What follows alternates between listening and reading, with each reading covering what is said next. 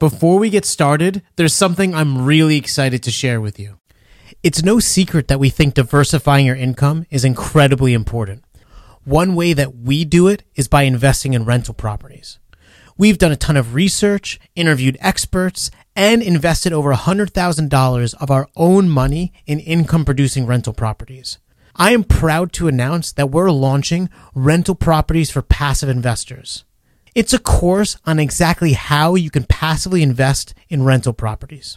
Like our podcast, it's incredibly actionable and details exactly how we've both purchased and managed our rental properties. It also includes a year of Investable, the analysis tool we use to make sure the rental properties we purchase are actually profitable.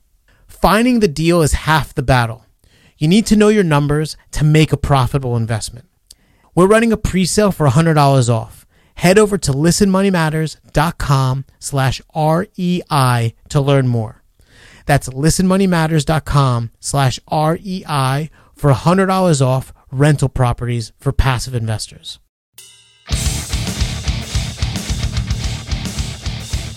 Hey, what is going on, everybody? And welcome to Listen Money Matters. People who say they don't care about money eventually end up having to care about it more than anything else.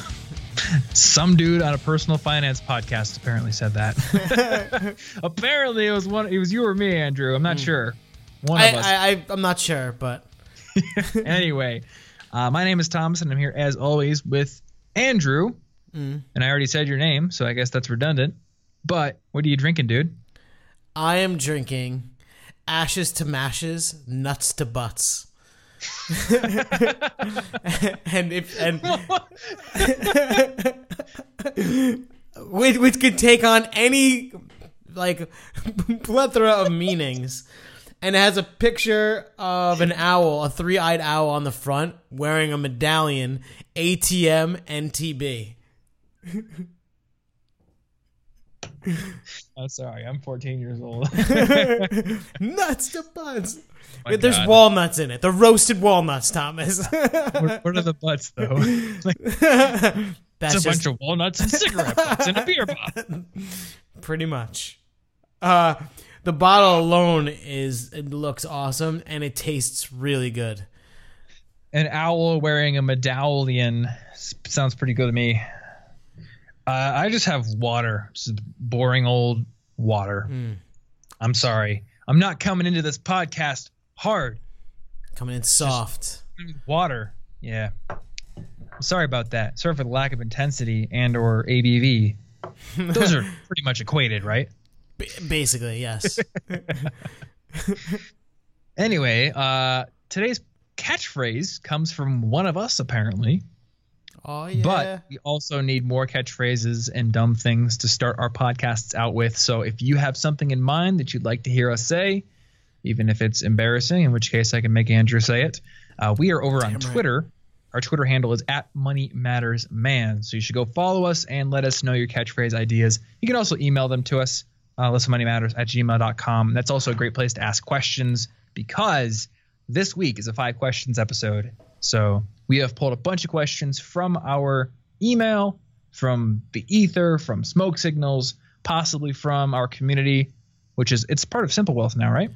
Nope. It is listenmymatters.com slash community. Okay. Still, still slash community. Mm. See, this is what happens when I don't talk to you for a few weeks and you go code a bunch of things. And I'm just like, is everything under the new thing? I don't know. I don't. I, every time something has to move or be joined, uh, it's like an existential crisis. That I don't know. You know what? Mm. I think this is the first solo episode that you and I have done in quite a while. Yes. We've had guests on almost every other episode. So I haven't really given you a chance to like straight up explain what Simple Wealth is, exactly what's included there versus what's still on L M M. Like, so mm. why don't we just like hammer that out and tell people exactly what you've been cooking up while not sleeping for the past few weeks. So Simple Wealth, uh, we will find by the end of this year, will be a multifaceted platform. There are other non-rental property related pieces that are going to come into it related to your net worth and debt. And uh, we have a lot of cool stuff cooking. Okay. Um, And I will say that as components get added, uh, the price will change. The price has changed. So if you are into the rental property thing, um, you should definitely check it out. There's a fourteen-day free trial.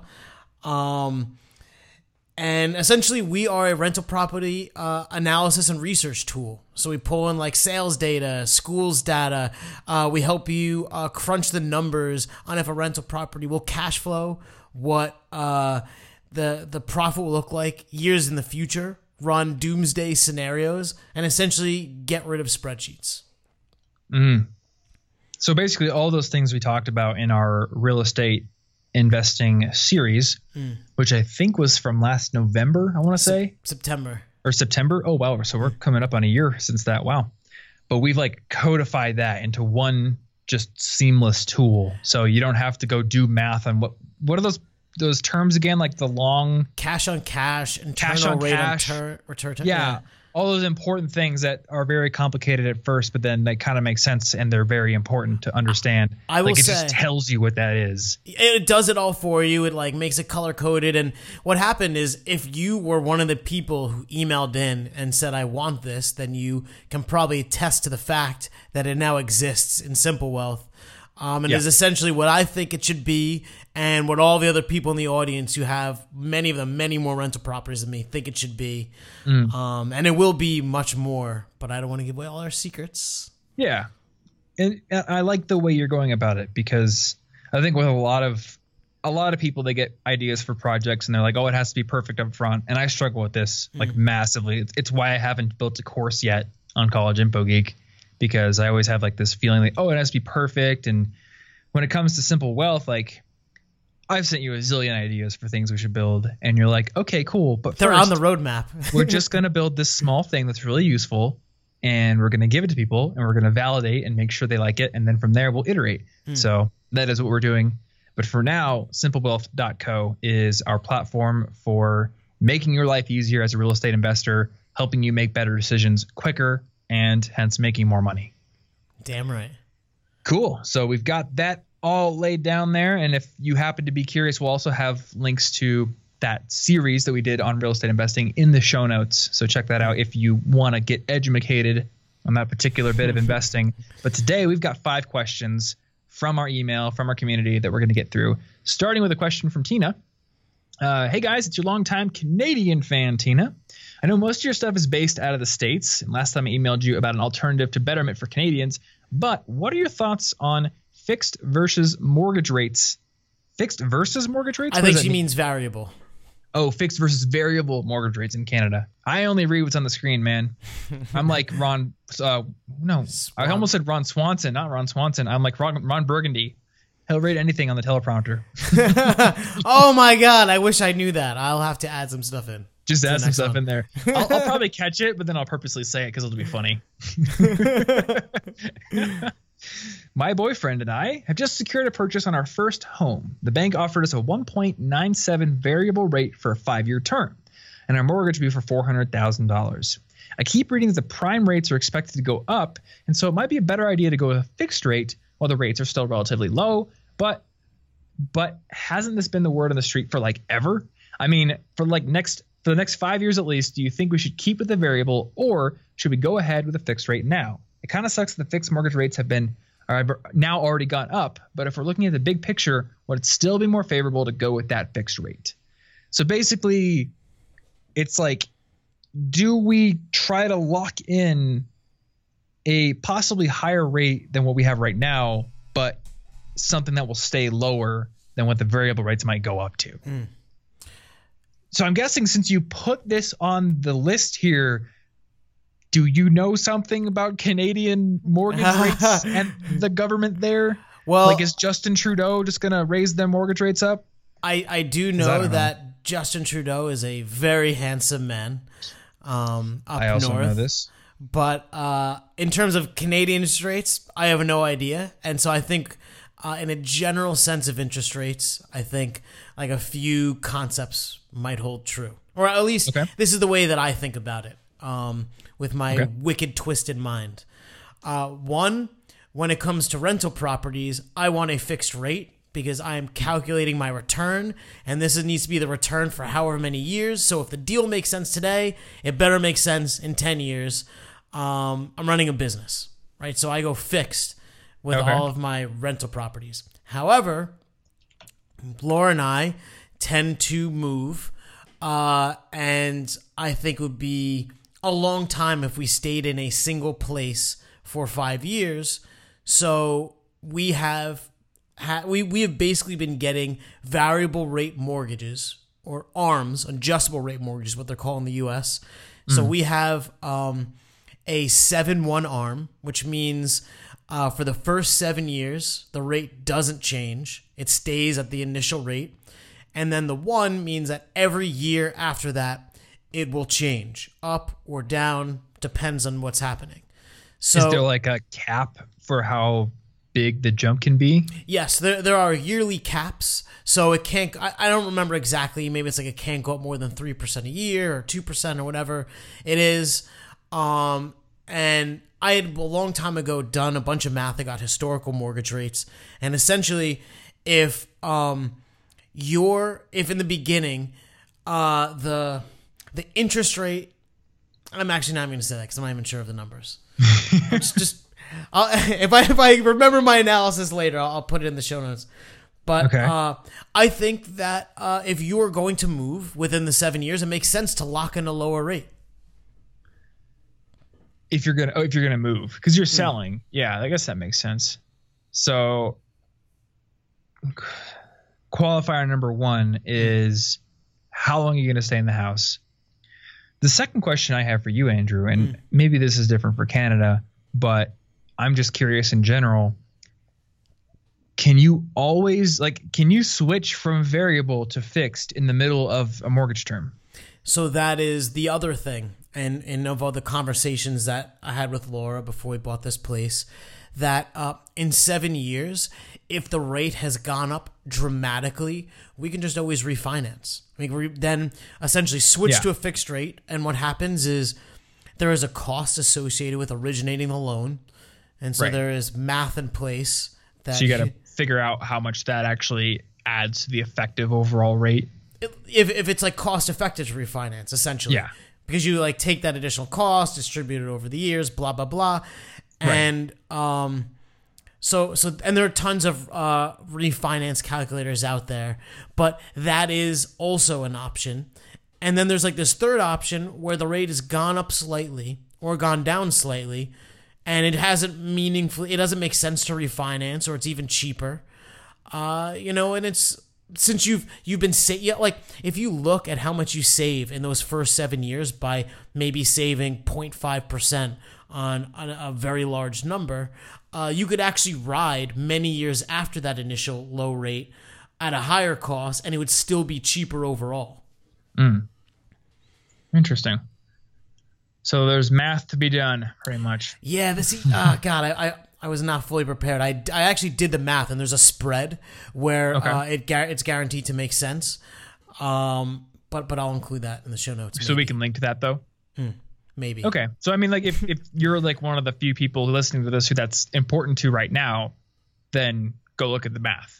I'll tell you what. Otherwise, I, we've I have given a you some qualifying questions to ask yourself and to go do some research on.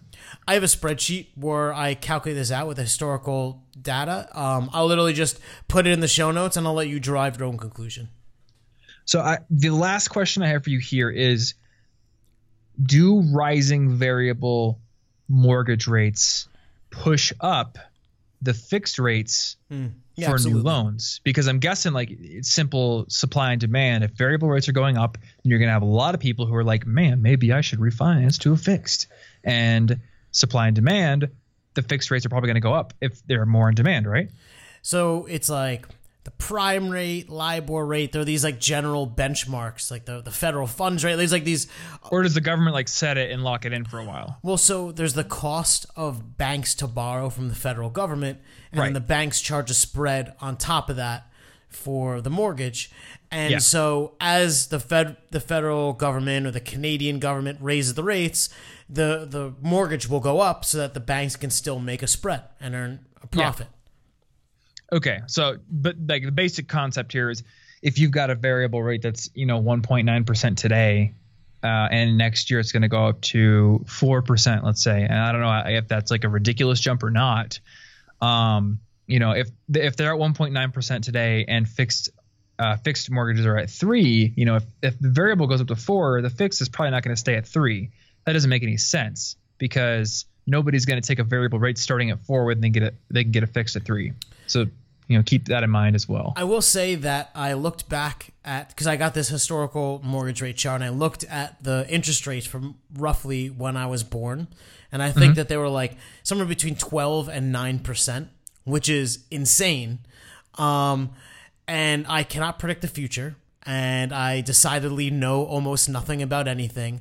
But I, in my crazy, wacky mind, I think that we will never see things go that high ever again. Um, I don't really? think, yeah, I mean, uh, the, the economy is doing amazing right now, and they could barely lift the rates without everyone like having a shit fit. Um, hmm. I don't know. So I, I'm, I will tell you that, uh, do your own damn research, but I personally am not concerned about interest rates. Okay. So your, your kind of final answer is like variable if you're not going to stay super long.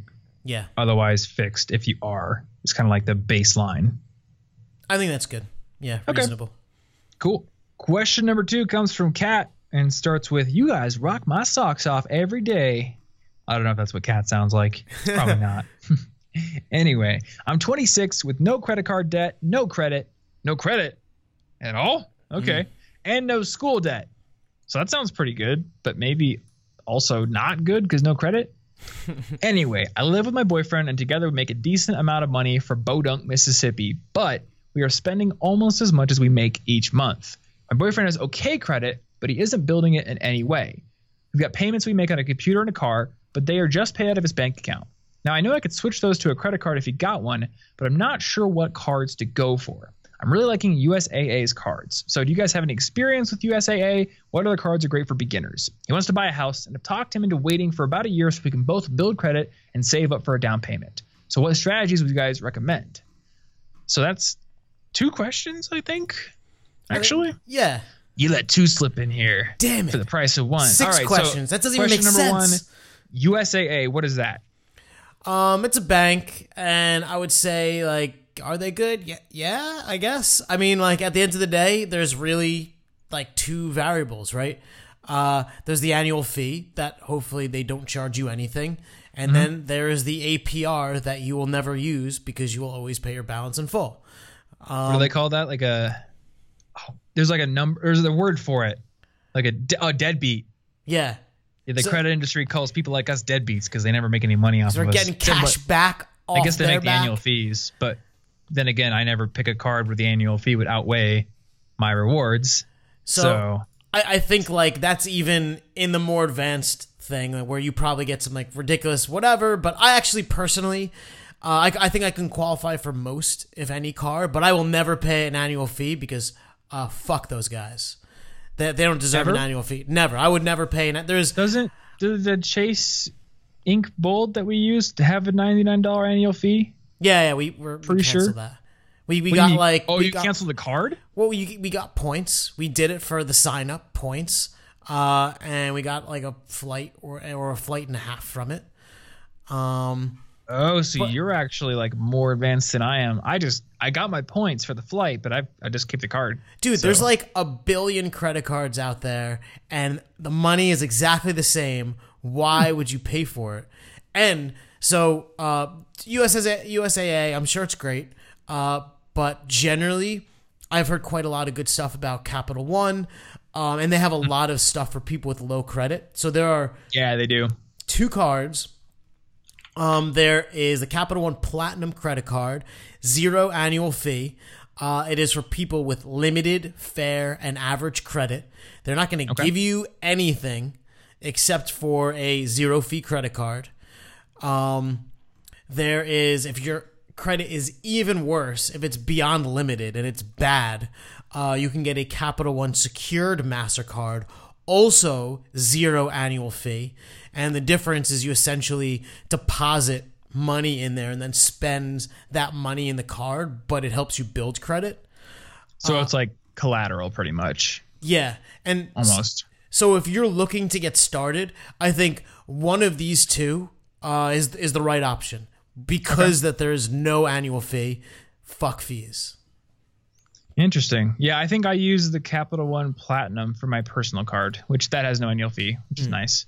Um, but maybe I should look into my business card if if you're really thinking fuck annual fees. See, the question for me is not necessarily fuck annual fees, like, and you know, full stop, but what do I get for that annual fee? Mm. Because what do you get for you your know, annual fee? Let's Thomas? just let's just say that I actually don't know. so I nothing. knew when I signed up. I knew when I signed up, and I like, you know, Matt uses the Chase Ink Bolt or whatever it is. Like a lot of business owners I use or I know have it, so I'm just like, okay, that's probably a good one. Mm. But I mean, the question you have to ask yourself is, am I gonna get more than ninety-nine dollars of value out of this card that I couldn't get with a card that has no annual fee? And if you do, then you have effectively canceled out that annual fee. So I don't want to say that like. So I'll tell Never you, I'll tell you what the benefit fee. is, uh, because because I read it, uh, because I, I'm we have the same card, the Business Incorporated. Chase, and I think so it's is, no yeah. no foreign transaction fees. Um, I don't think so they I guess really you can travel a lot. Yeah, but the thing is, Thomas. So there's the Amazon Chase card, no foreign transaction fees, five points for and whatever it winds up being a, a very decent percent for everything you spend on Amazon, and it's just like a sick credit card. They literally okay. Uh, Jeff Bezos is brilliant because like he's just going to give you everything, so that it makes sense to buy with Amazon, use this card, blah blah blah. It's called the Amazon Business Credit Card. Uh, it's called Ama- It's the Amazon Chase card. It's it's Amazon like Chase made out of metal. It's like really, it's a really nice card. Okay. Um, the Amazon Rewards Card. Oh yeah. yeah, I can see it here. And so this has no fees. You're saying? It has no fees. And we were, oh. I was like the the lifelong disciple of one point five percent cash back, the, or like slash highest cash back I could find. Mm-hmm. Um, but since we buy so much on Amazon, uh, this is just, it, it's like far and beyond paid us more than one point five percent cash back. Like we get our toilet okay. paper, toothpaste, deodorant. She gets her mascara, like uh, cat food, litter. Like, yeah. Um, Well, I do spend a lot on Amazon, so you get three percent back on that. So, so are you using that as your personal card? Yeah, we use that for, I want to say like ninety. Okay, so if it's a business Because you expense, have a separate between business and personal. You're not mixing those together, are you? No, no, no. So okay. I essentially, um, things that I trust, I just put on the debit card for business right now. And things that I don't trust, I put on the credit card with the thought that if they try and fuck me, I just like cancel the card or like complain to the credit card company. Why not put everything on the credit card? I, I have to get another card. I mean, I, I just haven't yet. I guess that's the thing, like with the Chase thing, is I, I put almost every business expense except for paying people onto the credit card. So, I mean, like I'm getting miles every month. I don't know. I, I have to sit down and look at the math on it. Because, I mean, I do buy a good amount of stuff from Amazon, but if it's like, if I'm buying a business-only card, how much do I buy from Amazon that's business-only? Because the... you know, the the toilet paper or whatever stuff I buy, that doesn't matter. When I when I, I was looking for card business anyway. cards, uh, we didn't qualify for anything with uh, cash back or whatever because I guess like there had never been a credit line with Listen Money Matters, so we just went with Inc, blah, blah, blah. I guess the other thing is you – well, no, because you travel a lot. Mm. So like the no foreign transaction fees be a thing for you. Yeah, like dude, Miles is bullshit because first of all, you know like how all these cards, uh, okay, there's going to be no travel blog that'll tell you that miles are bullshit because how do they make all their money? Making you sign for fucking credit cards. That's true. Um, so the the whole like, so do, do you really think that the credit card company is being super nice and generous when they give you fifty thousand miles? No, they're devaluing the actual worth of these miles. And there's like umpteenth million restrictions on how you can use it. We've tried to use points, and often the days we want to fly, Friday, Saturday, Sunday, they don't allow you to do it. Certain places. That's not the case with the Chase card. So the Chase card is literally just cash for like basically miles that you can use I, however you want. No I signed up for Chase Incorporated because I wanted to get the Southwest Companion Pass. Okay. And literally January first of twenty seventeen, they removed the ability to transfer points. And so there's this whole concept really? in the travel blog, and we're like totally going off the beaten path here. I'm like, it doesn't matter. Just get the points, transfer it to whatever program, and get your thing. But they're all putting firewalls up because it turns out it's not good for their business. I, I just, mm. you know what, like, give me something of clear value that I can spend. Uh that That's what I want. I, I don't want to play these games. I don't have like... It says right here on the page... Transfer your points at full one-to-one value to frequent travel programs, including Southwest Airline Rapid Rewards. Oh my God. Not not true. Absolutely not true, dude. It says it right here on the site. So like some, I'm not saying you're wrong. I'm just saying something fishy's going on if you couldn't do it. Companion pass. All right. I'm gonna, like, I'm I'll gonna, send you the U R L right here. I'll send it to you. Companion pass. Um, dude. Uh, no, no. Like I'm telling you, I, I like, okay. Let, let, I want to get back on track, but we we had enough points, and that was the goal. We were going to do it in November, but it lasts for two years. We couldn't do it. Really? Yeah. So uh, there must be some weird small text. And I, I you know the weird thing? I it's it's Chase now. points, Chase unlimited points, and it, that yeah. was the transfer. That's weird because it says right here that uh, Southwest Rapid Rewards is one of the transfer things you can pick right here. So I don't know, man. Um... You know, one thing that's kind of been annoying me a little bit, though, mm. since moving to Denver, I have flown three times, and none of those three times have I even had the option of using Southwest. Mm. I thought I'd be able to fly Southwest all the time when I came here, and still haven't been able to. Now, granted, I've been flying to Orange County, Palm Springs, and Missoula, so not really the hubs of the world, but still. It's just like, damn, I got to go with Alaska or United again. Anyway, okay, so go with one of those secured, yeah, secured credit cards, mm. and then how do you, how, you know, how do you build credit to save and save it for a down payment? Okay, so super. Why don't you run real quick through how you helped Laura rebuild her credit, because that's helpful. Yeah, I think like uh, this this is the one, like the the single strategy.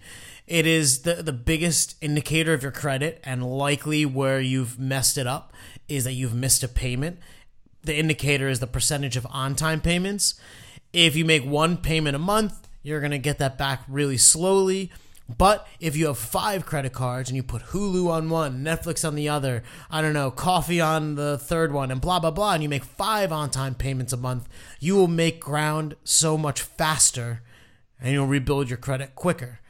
Yeah. Um, so more on-time payments. Yeah, there's all other things you could do. That is the single most impactful thing you can do. Okay. And then the one last thing I'll add here is when it comes to saving for a down payment, if you're planning on buying a house in a year, like they are, then in most cases, we would say probably don't put your down payment savings into an investment account. We've had mm. questions from people who are like, should I keep my down payment savings in Betterment? And, you know, we say like on average, you get seven percent per year in the market. And right now, actually, things are doing really well. I think my Betterment account's like fourteen percent right now. So it's it's doing very well.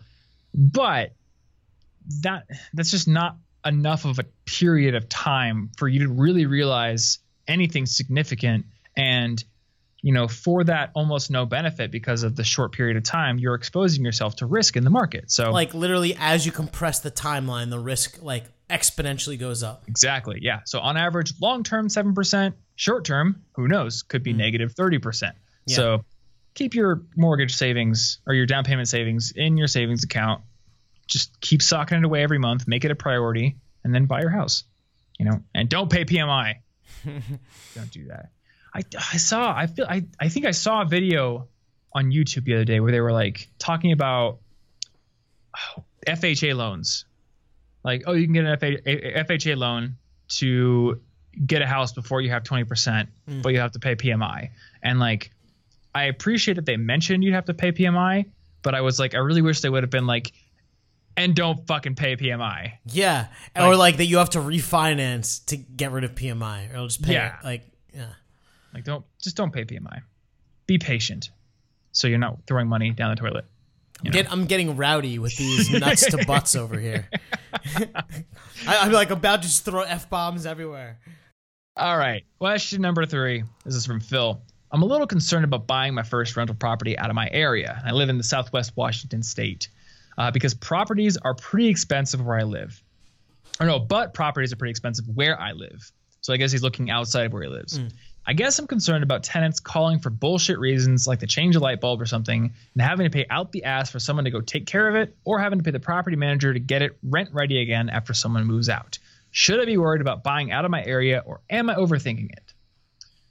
So, I mean, you have a ton of experience here. I guess the first thing that comes to mind for me is like you, you're going to pay for shit like that in your area too, aren't you? Yeah. And the only thing is like you're, uh, I don't know, like spending quality time with your family and they're like, change a light bulb. And if you don't hire someone, guess who's going to do it? You. Um, yeah. I think they're all valid concerns, but uh, it really comes down to finding a good man- property manager. Because exactly, if they call for light bulbs, a property manager will be the one to tell them to go F off, uh, yeah. or they will go and change it or whatever. And you probably, I don't know, maybe that costs you like ten dollars, whatever the cost of a light bulb is, because you'll pay yeah. a fee already for uh, like somewhere between like three and ten percent for the property manager's time. Yeah, three to ten percent of the rent for the property manager's time. But I think uh, the the best strategy, and I, I didn't want to like drop the Roofstock name everywhere because there are certainly other options. But one yeah. thing that they have done well is find and vet excellent property managers. So if you go with them, great. You could like just choose one of their companies, or you can invest in a similar area that Roofstock's in. Just and use the name of one of the companies that they've approved and just do it on your own. So, yeah, exactly. For example, in Georgia, where we invest and we're around Atlanta, there's this company, Excalibur Homes. They're amazing. They're like the best. They're like everything that I would want in a management company, they are. So, mm-hmm. my next property, if it's not the Roofstock, but it's in Georgia, I will still go with them. Yeah. Um, yeah.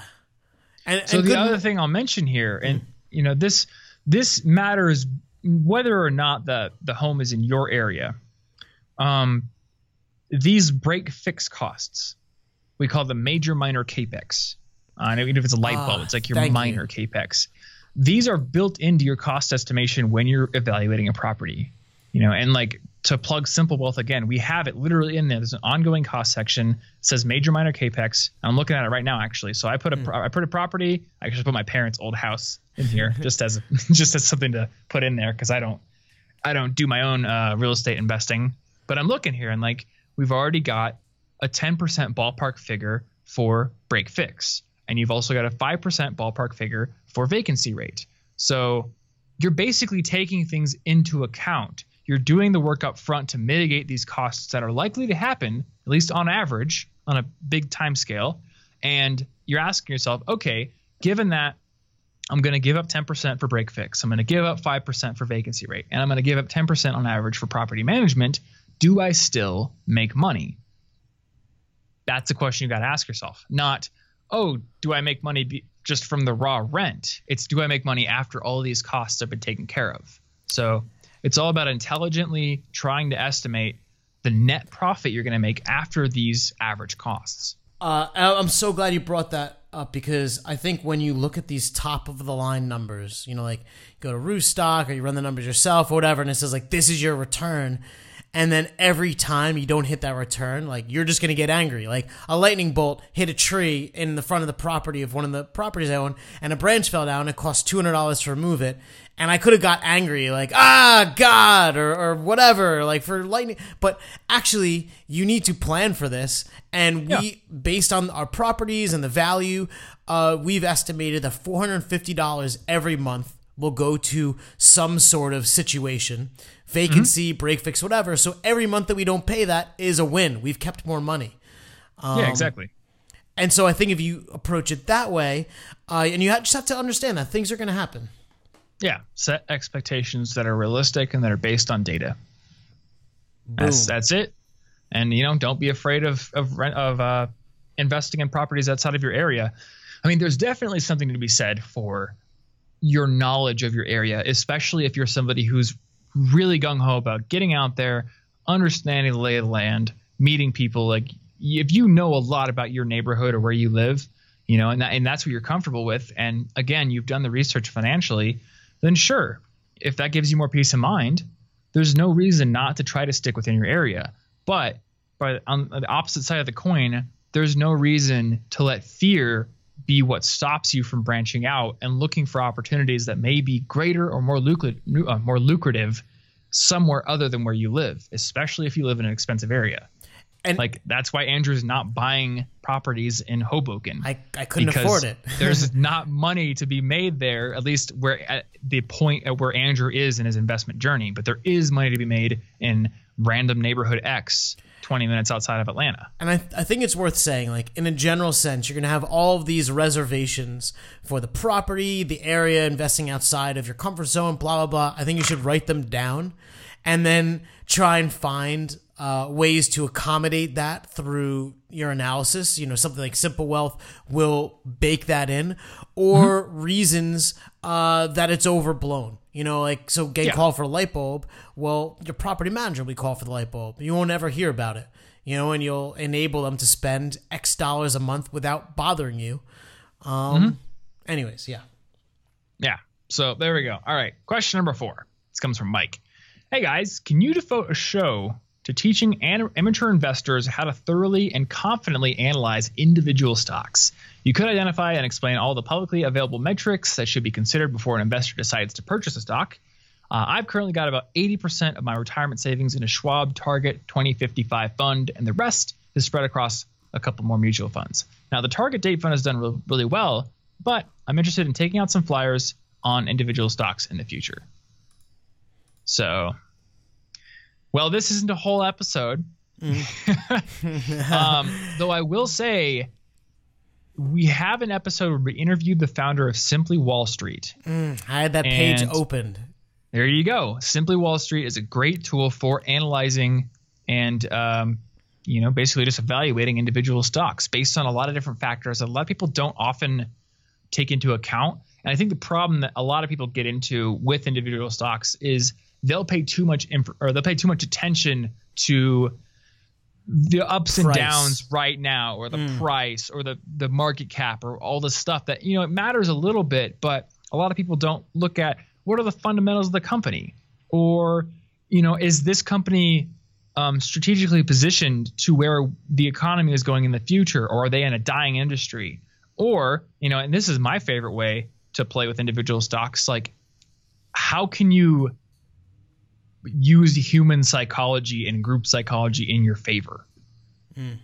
The like the only significant individual stock decision that I have made so far was realizing that the whole kerfuffle over United dragging that guy off of a plane, like it definitely tanked their stock price temporarily, but I was like, that's not gonna last. That's my prediction. Mm. So I took a um, pretty much trivial amount of money. Like if I would have lost it, it would have been a speeding ticket, and I invested that in United.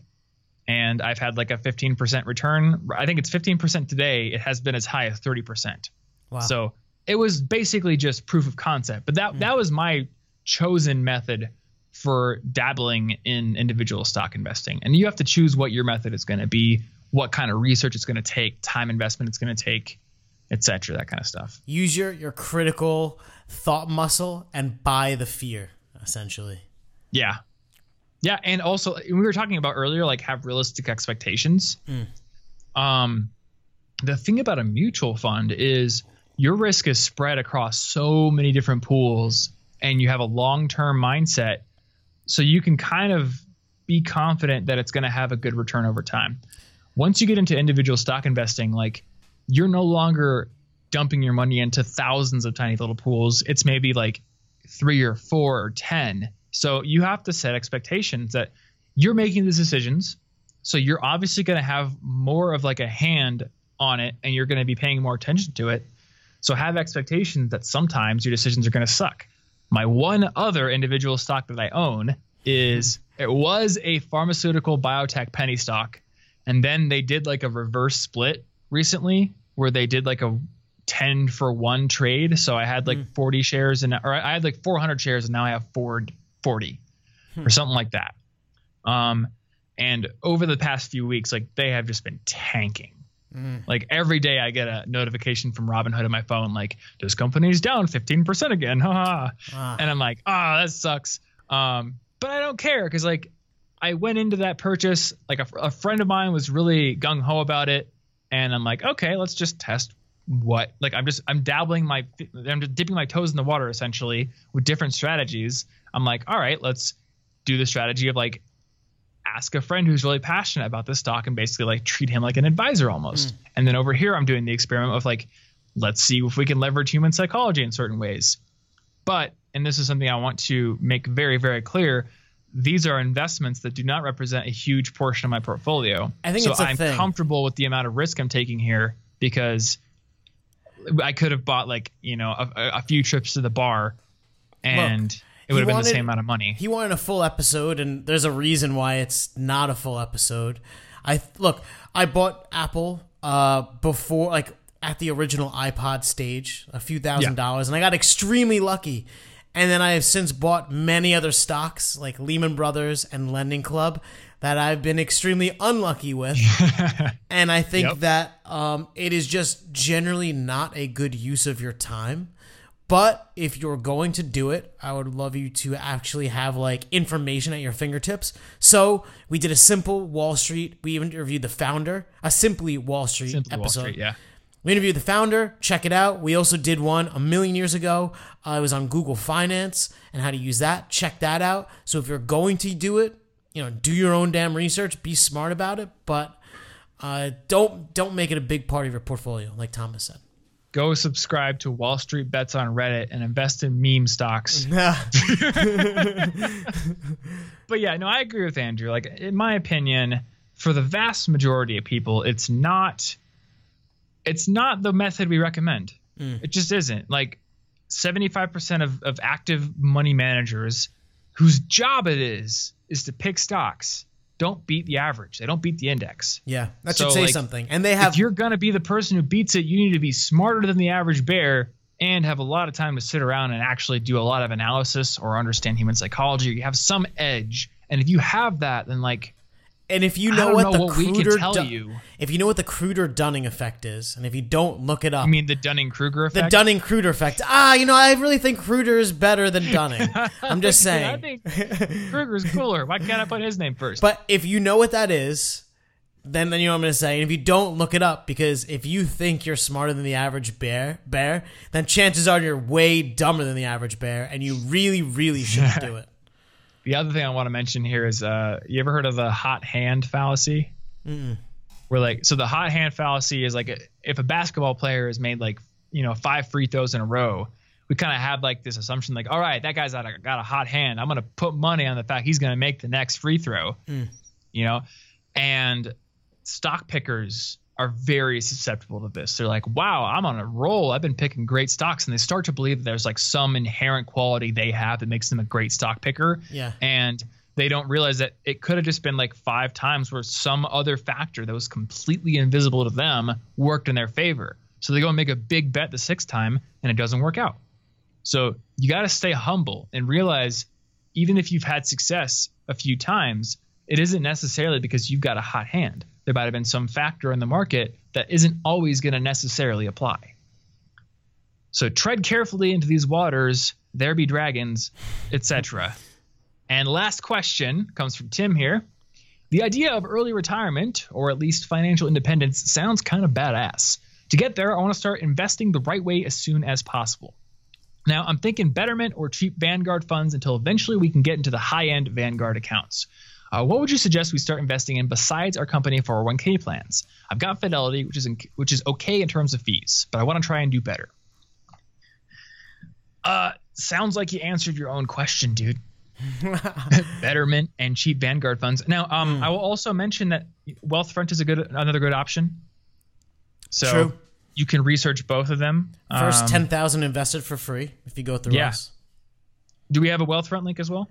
ListenMoneyMatters.com slash Wealthfront. Thank you, Thomas. Okay. Yeah, and I think, so we have interviewed uh, the C E O of Wealthfront, right? Yes. We have interviewed the C E O of Betterment. We've interviewed mm. all those people, so we understand that. There are other options out there as well. Um, there was Wealth Simple from Canada. and I think they are in the U S now too. Mm. Their management fees are higher though, so you have to do bit. your research there.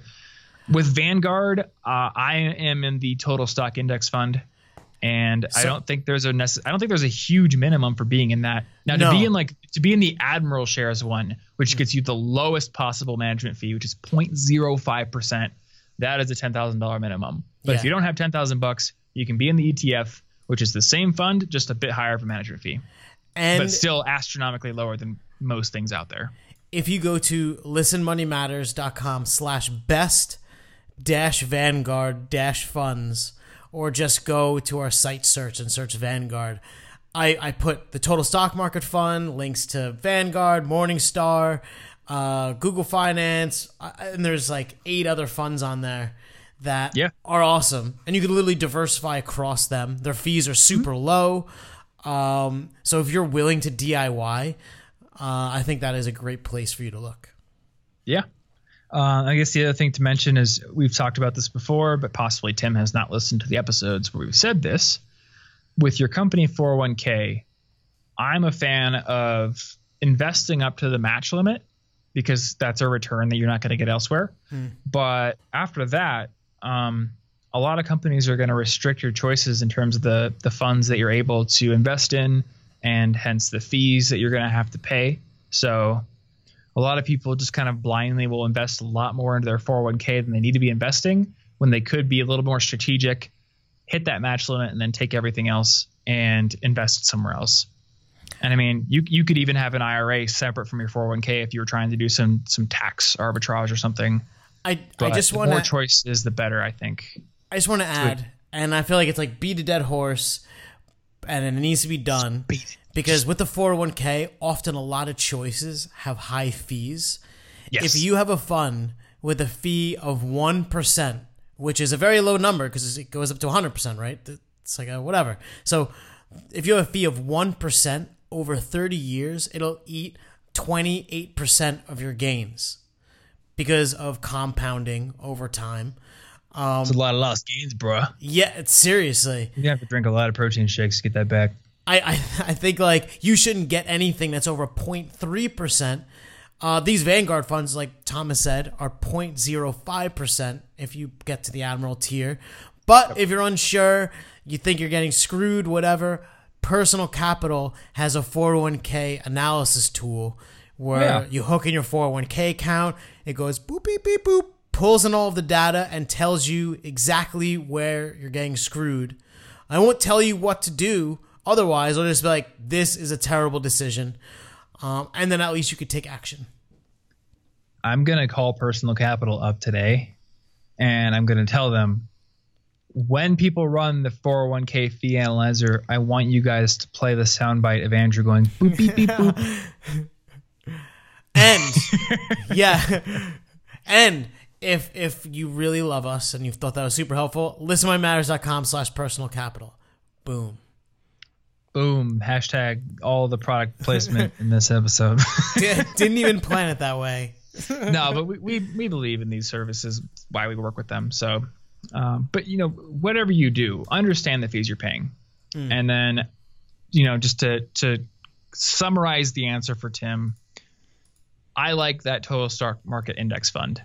Um, it, I, I'm always hesitant to like say, oh, it's doing so well right now, because obviously the past performance is an indicator of future performance and mm. cyclical markets and all that stuff. But that fund is like the doing cornerstone so well right now, and and it is doing well right now. But I mean, it's see in my view, like if if a fund is doing really well right now, it's like that's a double-edged sword yeah. because that means it's also more expensive to buy into. I'd rather buy into a fund that's doing shitty right now, mm. but that I have a expectation of it doing well.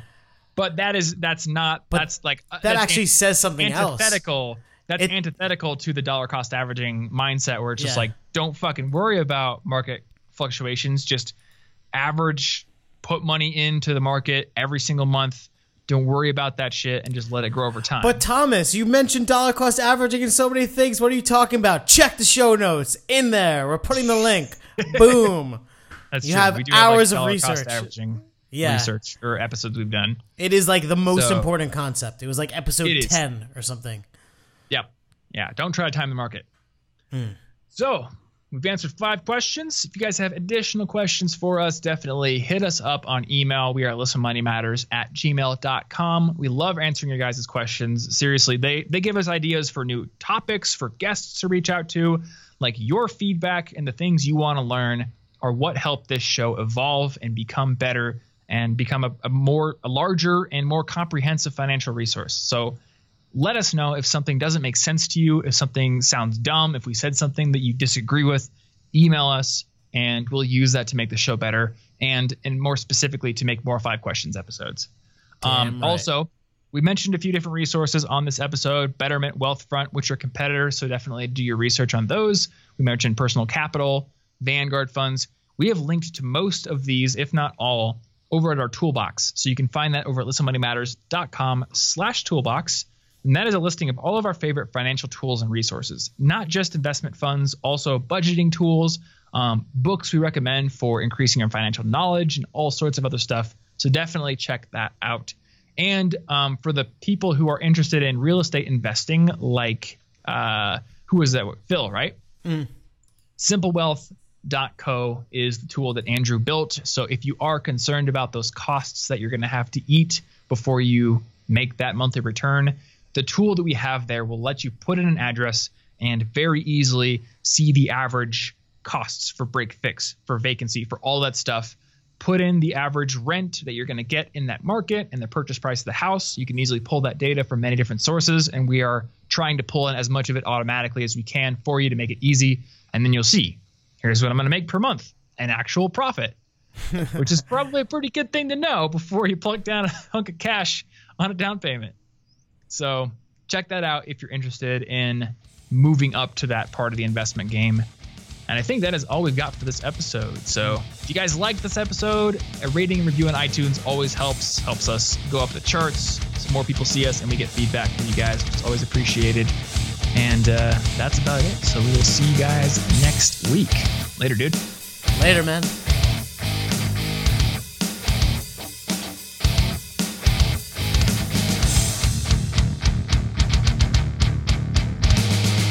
Please tell your friends about this show.